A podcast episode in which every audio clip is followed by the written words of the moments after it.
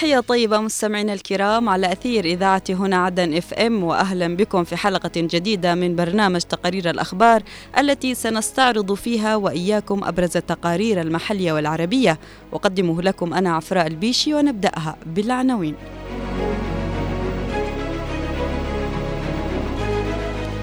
بيان هام صادر عن المجلس الانتقالي الجنوبي. تدشين تغيير مسميات الاحتلال اليمني من على المنشآت العسكرية في لحج. عرض عسكري مهيب للواء بارشيد بساحل حضرموت إحياء ليوم الاستقلال المجيد. هدنة غزة خيار التمديد يفرض نفسه.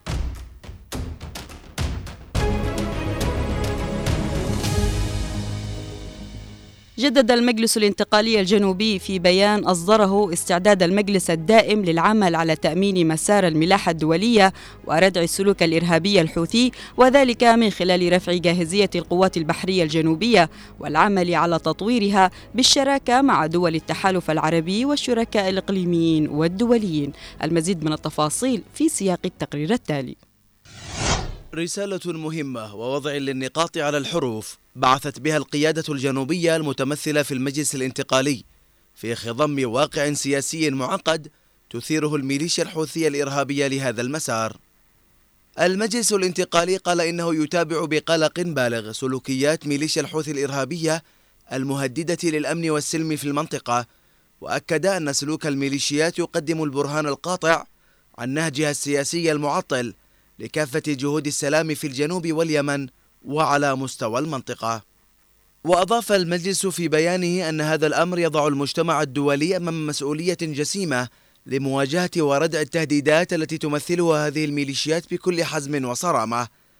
المجلس الانتقالي أكد كذلك أن ما حدث ويحدث من انتهاكات وعدوان على الجنوب أو ما يطال المواطنين في الشمال والتي امتدت اليوم إلى ممارسة أعمال القرصنة في المياه الإقليمية لخليج عدن تؤكد أن هذه الميليشيات الإرهابية تحاول تبني قضايا إنسانية من أجل محو جرائمها بحق الإنسانية وأنها مجرد أداة إيرانية مؤذية لبلادنا ولجوارنا الإقليمي.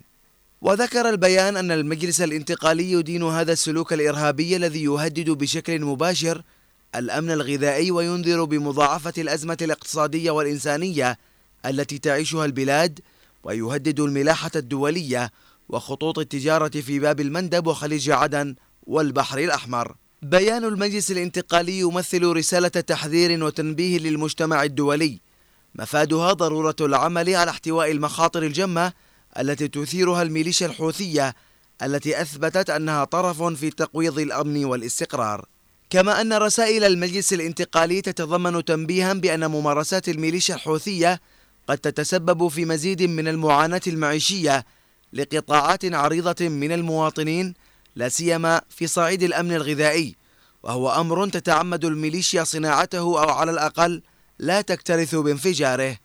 المجلس الانتقالي أكد كذلك أنه طرف أصيل وشريك حقيقي في تحقيق الاستقرار مع القوى الإقليمية والدولية كجزء من رؤية الجنوب واستراتيجيته المنغمسة في مسار سياسي لإنهاء الحرب.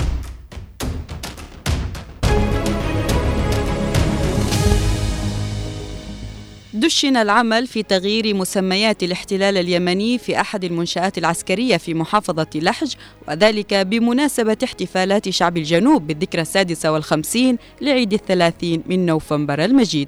تفاصيل أوفى في سياق هذا التقرير. بمناسبة الذكرى السادسة والخمسين لعيد الاستقلال الوطني المجيد الثلاثين من نوفمبر وتماشيا مع توجيهات الرئيس القائد عيد الروس الزبيدي دشن تسوير وتزيين محور العند العسكري بالعلم الجنوبي كخطوة أولى في هذا الاتجاه.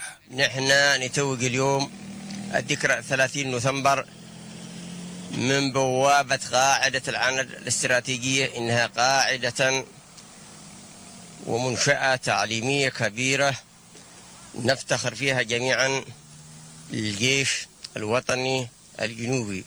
سياسات انتهجها الاحتلال وطبقها ليس على مستوى المنشآت العسكرية وحسب بل حتى أسماء الشوارع والمدارس من أجل محو وطمس التاريخ وحضارة الجنوب أرضا وإنسانا. نحن اليوم خلعنا علم ما يسمى الوحدة المشؤومة على شعب الجنوب ورفعنا راية الجنوب. راية الجنوب رفعنا هذه الراية ودشنا اليوم لرفع راية الجنوب على أسور محور العند قاعدة العند. على مدى ثلاثة عقود حاول المستعمرون الجدد أن يبدلوا ويغيروا من معالم الجنوب غافلين أن التاريخ عبر مختلف الأزمان. دون كل ما يتعلق بالجنوب. حجرا كان أو بشر.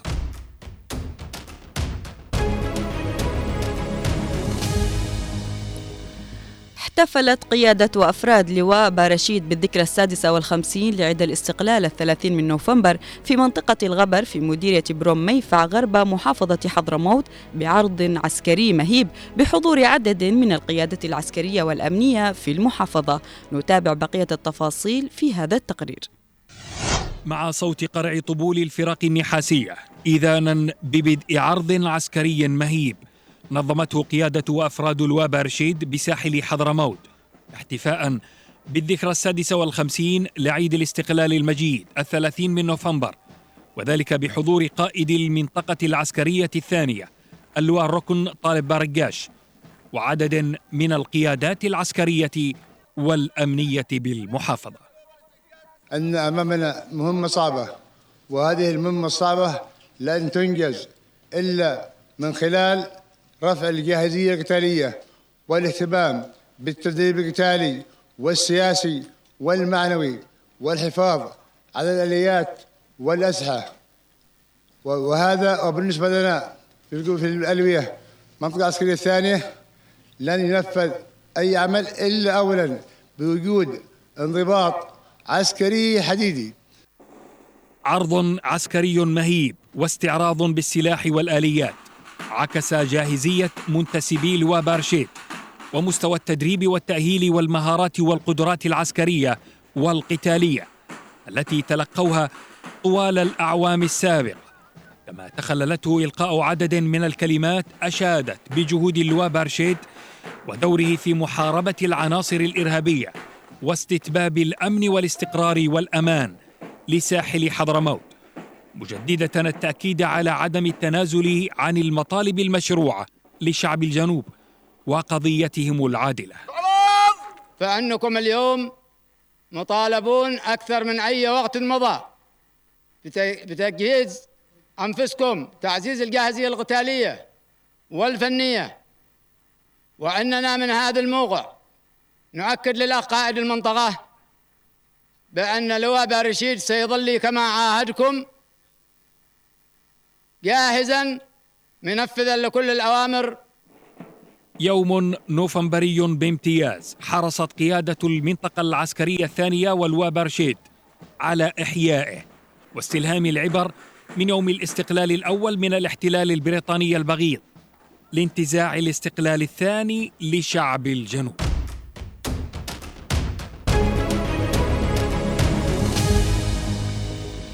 بعد نهار طويل من الاتصالات المكثفة نجحت جهود الوسطاء في تمديد إضافي ليومين لهدنة غزة بعدما كاد يمضي النهار الأخير من الهدنة الإنسانية التي دامت أربعة أيام من دون اتفاق على تمديدها وسط تهديدات إسرائيلية باستئناف الحرب. نستمع لبقية التفاصيل في التقرير التالي. سارع الأمين العام للأمم المتحدة أنطونيو غوتيريش إلى الترحيب بتمديد الهدنة واصفا ذلك بأنه يشكل بصيص أمل وإنسانية وسط ظلام الحرب كما رحب البيت الأبيض بتمديد أطول للهدنة لكنه ربط ذلك بإفراج حماس عن رهائن إضافيين. وقبل الإعلان عن التمديد قال رئيس وزراء الاحتلال الإسرائيلي بنيامين نتنياهو عقب محادثات هاتفية مع الرئيس الأمريكي جو بايدن إن ثمة ترتيبات للإفراج عن عشر رهائن آخرين كل يوم وهذه نعمة لكني أخبرت الرئيس أيضا بأننا نعود بعد الاتفاق إلى هدفنا وهو القضاء على حماس والتأكد من أن قطاع غزة لم يعد كما كان عليه في السابق. واستمر يوم أمس دخول المساعدات إلى قطاع غزة من الحدود المصرية وأعلن الهلال الأحمر أنه تمكن من توصيل نحو 150 شاحنة من المساعدات إلى مدينة غزة والمناطق الشمالية منذ بداية الهدنة. وفي الوقت الذي تتكثف فيه الجهود الدبلوماسية على أكثر من جبهة لوقف الكارثة الإنسانية غير المسبوقة في غزة استضافت مدينة برشلونة أمس الاثنين الاجتماع الدوري لمنتدى الاتحاد من أجل المتوسط الذي يضم وزراء خارجية الاتحاد الأوروبي والدول المطلة على البحر المتوسط وعلى جدول أعماله بند رئيسي واحد وهو رسم خريطة طريق لمستقبل القطاع وفلسطين بكاملها بعد أن تضع الحرب بين إسرائيل وحماس أوزارها.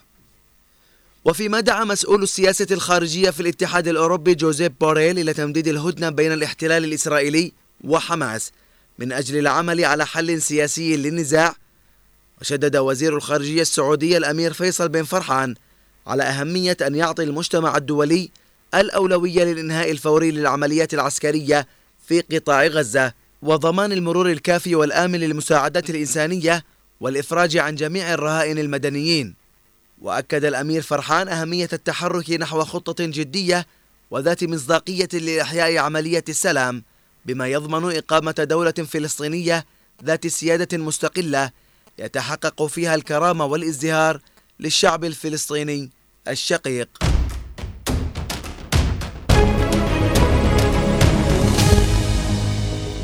بهذا نكون مستمعينا الكرام وصلنا إلى ختام هذه الحلقة من برنامج تقارير الأخبار. كنت معكم من الإعداد والتقديم أنا عفراء البيشي ومن الإخراج نوار المدني. إلى اللقاء.